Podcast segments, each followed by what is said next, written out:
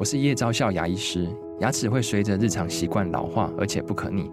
当珐琅质受损，牙齿结构会出现破裂，还有细微的小孔，导致我们牙齿变得又脆弱又敏感。这边我真心推荐贝欧尼修复牙膏，内含 BioHAP 成分，搭配正确的刷牙习惯，经科学实证，可在两周有效让牙齿再矿化，修复受损珐琅质的细微小孔。相关资讯及购买通路，请参考资讯栏连结。噗噗聊聊是一个属于教育破浪客的节目，我们把教育破浪客最受欢迎的心跳三百搬上 Podcast。每集话题很轻松，来宾超有料，准时收听，教师生活不无聊。噗噗聊聊，每周开聊。噗噗聊聊，欢迎企业单位长期或听众朋友小额赞助支持我们，请点选节目下方资讯栏的连结，感谢大家。希望能大家好，欢迎各位收听这一集的噗噗聊聊，阿亮校长，我是小壁虎老师。今天我们邀请到的特别来宾呢是肖敏君肖老师，请肖老师自我介绍一下。大家好，我是南投县的肖敏君老师，我是嗯、呃，我是算噗友，已经我从铺四就开始参加噗浪客，对，然后一直到铺十都持续参加，一直到噗浪客不见了，对，对不对？所以是老资格的铺友了。对，对，噗浪客没有不见，他只是化整为零而已。哦，谢谢。好，那明君今天为我们带来什么样的呃话题呢？来跟我们聊。呃，我要讲讲的事情是，呃，就是目前为止，到目前我还活着为止，呃，第二最有毅力的事情。第二最有毅力的事情，那我想听第一。第一，爱我老婆啊。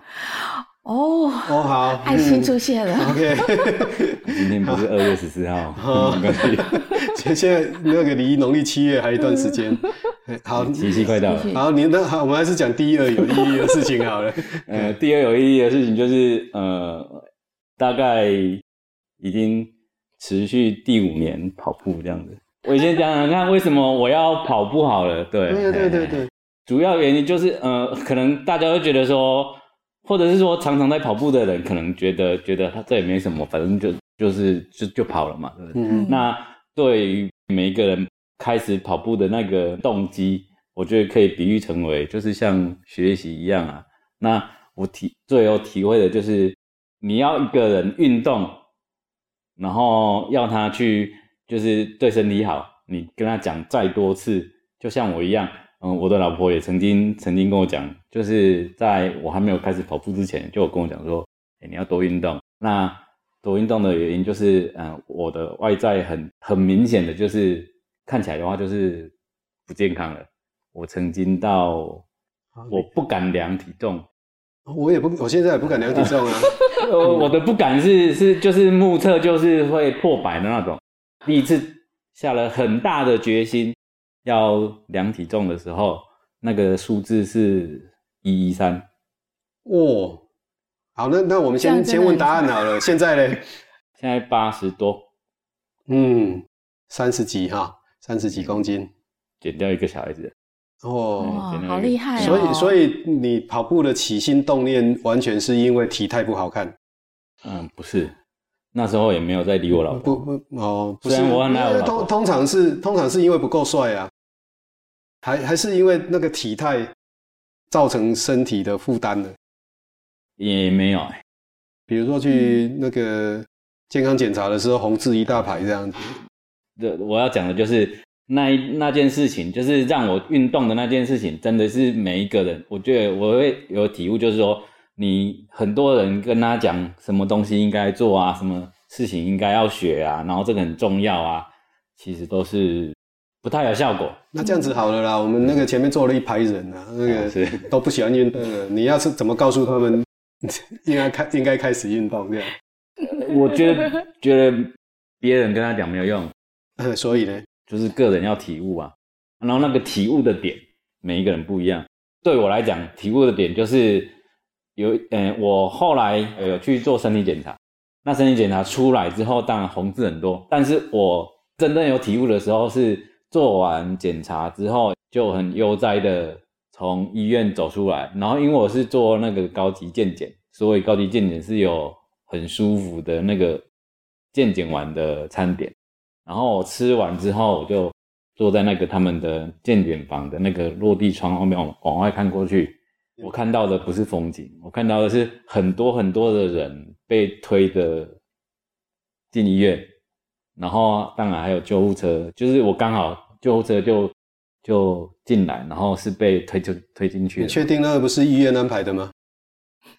好，那那那那那个点是让我体悟，让我有体悟。从那个时候，我发现我可以走进医院，然后我是不是应该要想想看，万一真的真的很不 OK 的时候，我可能会是里面其中的一个人。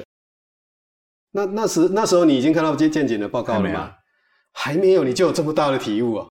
我觉得触动每一个人的那个那个点，真的真的。你那时候就是等于噔，就是就对对对对，就是突然觉得我该努力了。我我就觉得说，我是不是应该要做一些 do something？也对对，做一些事情。嗯。然后我做的事情就是，我也没有就马上就很奋发图强的，就是就去跑跑个几公里啊这样子。嗯。我就试着说。就等于把自己当实验呐，然后人家不是说，哎、欸，不能吃甜的嘛？哦，其实也没有吃什么甜的，但是我很喜欢喝饮料，所以那时候饮料就甜的啊，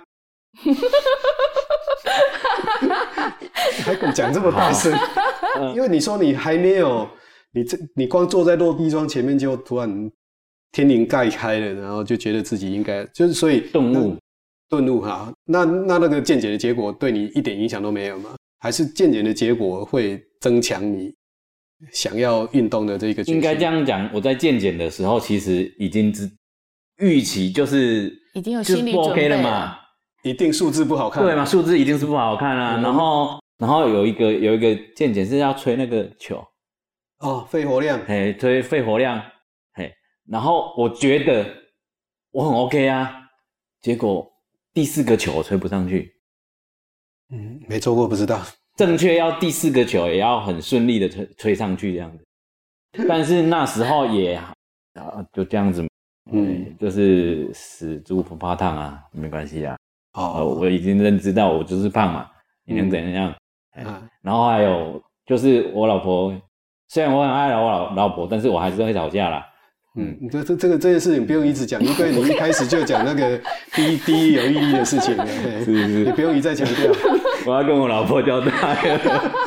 你在上节目不是来为你老婆交代的，你是在告诉大家你为什么可以这么有毅力的。次就是我老婆常常跟我讲说要要运动要运动，然后她她永远都会，她就跟我讲说她永远都会记得我跟她回的那一句话是什么，我哪有时间。就是我，我常常都会那时候常常都会讲我没有时间运动，对。然后之后 我就不喝水，不喝含糖饮料。然后就是实验，我可以撑多久？只喝水，只喝水，也不喝茶，也不喝咖啡，不吃东西。诶，有吃东西，对啊，吃东西就是那时候已经开始试着不吃淀粉。所以你的第一步不是运动，而是先节制饮食。饮食控制嘛，饮食试验，哦，所以它只是一个实验，你并没有想要达到什么样的效果。对对对对，你只要试试看，说，哎，这样到底有没有效？这样子，然后几乎同时就啊，既然都已经喝水了，那我来试看看比较没有那么无聊而且可以做的事情，所以先跳绳。哦，你所以你第一个选择的是跳绳，对。然后我一天那时候第一天，第一天跳一百下。喘的要死，一百下就喘了。好像你可以这样，你跳跳看。嗯、我们等一下跳一百下，我我是你的十倍，让我们来比比看。哦、这这件事情我记得，因为他都会在那个波浪我们河道上面，他会他会说说什么。但是那时候我就想说，我也是这样想，跳一百下有多难？嗯，然后我又我有跟着跳哦，但是我只跳二十下。我儿子就说：“妈妈，你这样不行，因为地都在震动，气死我了，所以我就不再跳了。”所以你一开始就是先跳绳，是？那、啊、你觉得跳绳不无聊？因为跳绳很快啊，好，一下子就结束了，一百下，一百下大概一两分钟就结束了，一分钟就结束了。对对，哎、欸，我我那时候没有一分钟啊，超过一分钟，嗯、因为会卡到脚。嗯嗯、欸，然后就是卡到脚，我会重算。每天跳吗？那时候一天多五十下，一天多五十下。所以我一个礼拜已经跳到四百五，呃，将近五百。但是后来就发现，我这样子跳下去，好像好像没有前途，就有点无聊了。哦、欸，有点无聊了。所以那时候就想说，啊，不然，其实我。我一刚开始很排斥跑步，为什么？心里面非常排斥跑步，为什么？因为很热，而且很累。跑步就是我高中的时候，我们学校是住在山半山上，半山上啊，有时候迟到都要跑步啊，所以那个阴影存在，这样子就是我会觉得跑步很累，然后就试着跳跳完绳之后，提早时间。抽出时间，就真的是特地抽出时间去走路，就走那个比较凉的地方，然后还有风景比较好的地方，让自己可以分心，就是不会因为走路啊，或者是就是很无聊这样子。所以，所以相对于跳绳的话，跑步应该是比较有趣的。对。后来你在那边慢慢变跑步嘛，因为跑步可以看风景嘛。哎，对。尤其你住的地方风景还不错。我住田中。彰化县的田中，就是那个呃教科书都有的很有名的田中马的地方。然后我跑的地方也刚好就是田中马最漂亮的那一段。哦，对，林荫大道那一段。哎、欸，对，林荫大道那一段。嗯，嗯所以所以后来你就渐渐的就通通变成跑步了。应该讲说，如果一个月三十天，我大概会跑二十来天这样子。每每天都出去跑，几乎每天。几乎几乎。啊，那一开始你大概跑多长的距离？一开始走路加跑步，大概五公里内，而且是就走就跑一公里就要休息，跑一公里就要休息，跑一公里就要休息。而且我我那时候我是不怕丢脸啦，但是现在回想起来，真的是觉得觉得那时候的体能真的是真的很差这样子。那后来你就慢慢增加距离，也增加速度吗？因为因为有，我觉得就也跟教学一样啊，就是你多练习就会越来越熟练，越来越熟练，然后就会速度越来越快，再来你的你的距离也会越来越长这样子啊。那你大概花了多久的时间才开始比较有成就感？因为其实我知道，我我也试过，就是跑步啊，或者是走路啊，但是大概走个一个礼拜，就会觉得好像没有什么进展。我就会放弃了。那你大概支撑了多久？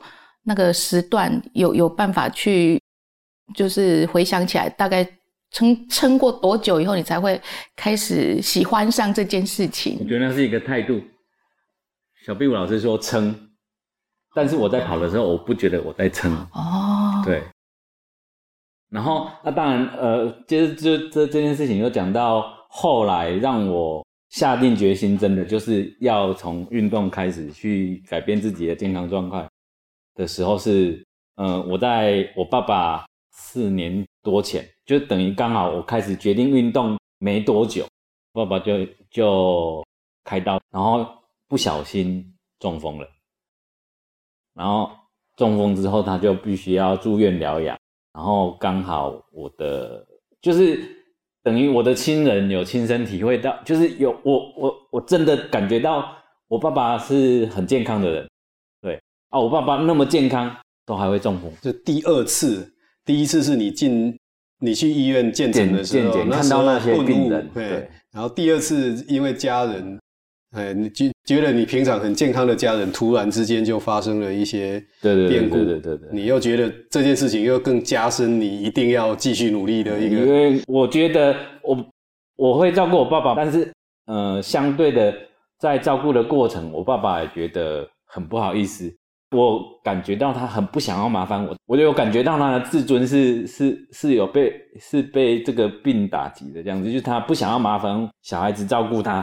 然后，所以每一次都都会要要求我们照顾他，或者要求我们要做什么事情的时候，都会非常非常的不好意思，或者是觉得他很丢脸这样子。哦，所以你这这方这个给你的那个警惕跟刺激也很大，就非常大。然后你希望你自己不要将来不要让人家这样照顾。很难讲会会不会有那一天，对对对对对。我们每个人可能都会有这样的一个体会啊。所以你一开始跑步大概多久了以后，你发现你是不要说成功了，你就是说，哎，你真的有身体的变化，真的让你感觉到。就开始跑之后，大概嗯，不用半年，不用半年，不用半年就有人发，就有人跟你讲说，你是变瘦了。明君，你瘦了哎。我就回答他有吗？那个是很骄傲的感觉。呃，还有一件事情就是，我觉得还蛮还蛮好笑，就是我在持续运动的过程中啊，其实家长是不太知道我学校的老师发生什么事情，但是因为我们学校我要站导护，然后有时候会碰到家长，然后我又比较比较会跟家长聊天，然后我们的那时候的家长会长就有比较常接触到这样子。那他，他每天也会送小孩来来上学，但是那阵子他都不太跟我讲话啊，或者就不然就送了就就走了这样子。然后我我觉得我我是事后才才想起来，想说嗯啊会不会是他觉得发生什么事情这样子？因为他后来有一天就是毕业典礼那一天，他去问，譬如说我们的同事，他就问他说：“哎，你知道那个肖老师是不是生病？” 然后那个那个同事也非常的纳闷啊，嗯，肖老师没有啊，他很健康啊，他每天都运动啊。哦，原来哦，我还以为他得病呢，怎么瘦成那样子？瘦下来。同事转述给我听啊，那时候真的我就觉得说，嗯，哦，好像真的外显的真的是看得出来了这样。我还以为他不敢跟你聊天，是他不认识你的。有很长的一段时间，其实你是很明显的在。在下降哦。那你刚刚说半年，那以我的经验呢，哈，那其实我也曾经像你这样子跑步，大概跑三年，一点效果都没有。我始终都是这样，很奇怪，是不是因为饮食？我，没有控制饮食。你你是还是很节制饮食吗？你在跑步的时候，你还是很节制饮食？呃，正常。以我来讲，嗯，我目前来讲，以我目前来讲。我一天只吃两餐，正餐吃两餐。嗯，当时我是没有到只吃两餐的，但是我是不吃零食的，我只吃正餐。我一直都不吃零食。哦，对，所以其实我我我认为，然后就呃，跑步运动是一个非常好的一个习惯。那大部分人，我在我的经验里面，大部分人都瘦了下来，因为我尝试过很多可以让自己稍微。瘦一点的方法，我从来没有成功过。后来我才发现一件事，我的本身的代谢非常的差，就是去去做检查的时候是代谢的问题，就是代谢方面代谢很差了。所以，哎，各位，我不是没有在减肥哈，我 减肥是我一生的职志，但是你永远看到我都是胖胖的。我还有一个，就是我不知道那个是不是一个秘诀，或者是说，那是一个。中心想法吗？就我的出发点不是为了减肥，我的出发点就是，嗯、呃，包括我一开始就讲了，我是为了健康，因为我觉得觉得健康很重要，所以我的目标错了。对对对，真的耶，啊、真的，我我现在想起来，因为我每一次立志要运动减肥的时候，就是大概走路走一一个礼拜，我的脚就会痛。然后不然就是我我又脚痛好了，我要再励志一次，我要一定要早晨上出去运动，我一定要瘦下来，然后就会脚扭到。所以宇宙的念力在阻止我们。所以下次我们应该要、就是、要发誓做什么？我为了身体健康啊，这还是有一个，就是不求而得的意思，就是说你不要有得失心，就你你的目的不是为了要减肥啊，也不是为了身体健康。呃，为了身体健康，就是你就是只是 你只是要运动，对，只是要运动。那那包括小壁虎老师有说之前怎么撑下去的，其实我一直以来到目到目前为止，坦白讲，我真的只诶、欸，在我只有在跑的当下会觉得说我要撑，然后或者是我跑步的时候我要再多跑多跑一公里啊，或者是多跑几分钟，就是运动的当下有撑的感觉，但是在持续运动这这件事情，我其实都没有撑，反而是会觉得，觉得说我要再从里面去找一些对我来讲我觉得很有趣的事情。按对我来讲很有趣的事情，就是我跑步的过程中，我会去想一些我以后教学要做什么事情。那为什么我在跑步的时候要想教学的事情？因为我刚刚讲的，我在还没有运动之前，有跟我的太太反驳说，我哪有时间？所以这些时间其实是我刻意找出来的。嗯，那这些时间原本我是在耍废，或者是在做正常的事情。那这个这个运动的时间就被运动占掉了。那我还要完成一样的耍废，完成一样的教学或完成一样的工作的时候，跑步脑袋还是可以运动的啦。对对对对，还是可以作用，还可以想。说不定是因为这样子才才代谢比较高，脑内革命，马上被打枪。不过在那段时间，我蛮享受那个过程，就是你一个人可以呃很专心一致的去做一件事情，因为你只有专心一件事。一致的去做这件事情的时候，那个跑步是就不存在。